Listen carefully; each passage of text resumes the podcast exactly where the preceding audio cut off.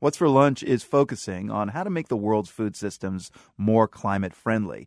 Of course, the most basic requirement of that food system is to provide everyone with a healthy diet. That's something that eludes millions of the world's poorest people. But a study in the latest issue of the medical journal The Lancet finds that a few small changes could make a huge difference. The study lists 10 fairly simple and inexpensive approaches that its authors say could save the lives of almost a million children a year in the developing world.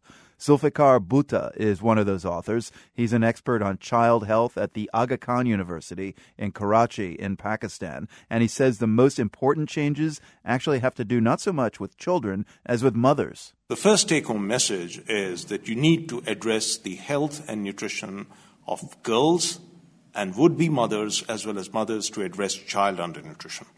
The second take home message is that simple interventions that address infant and young child feeding promotion strategies to scale up exclusive breastfeeding, this is a life saving intervention.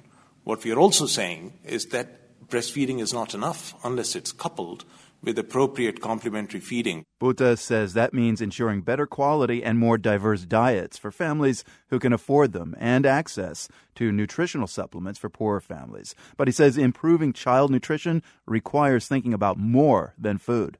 Addressing issues like optimizing the age at marriage for young girls, making sure that we don't have children having children, that we do not have multiple pregnancies which principally deplete women.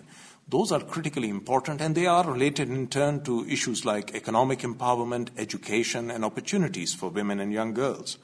But when you come to nutrition specific interventions, you've got to differentiate between things that can be done where food insecurity is not an issue.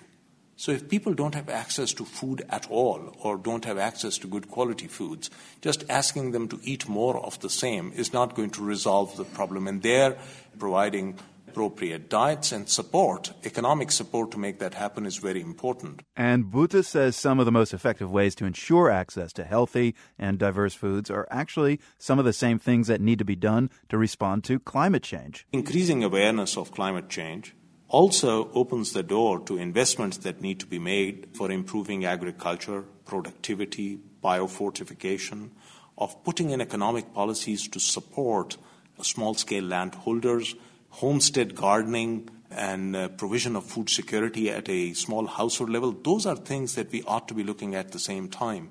So I think a major component of planning is to look at sustainable agriculture. Professor Zulfiqar Bhutta chairs the Division of Women and Child Health at the Aga Khan University in Pakistan. His new study on interventions to improve maternal and child nutrition appears this week in the journal The Lancet.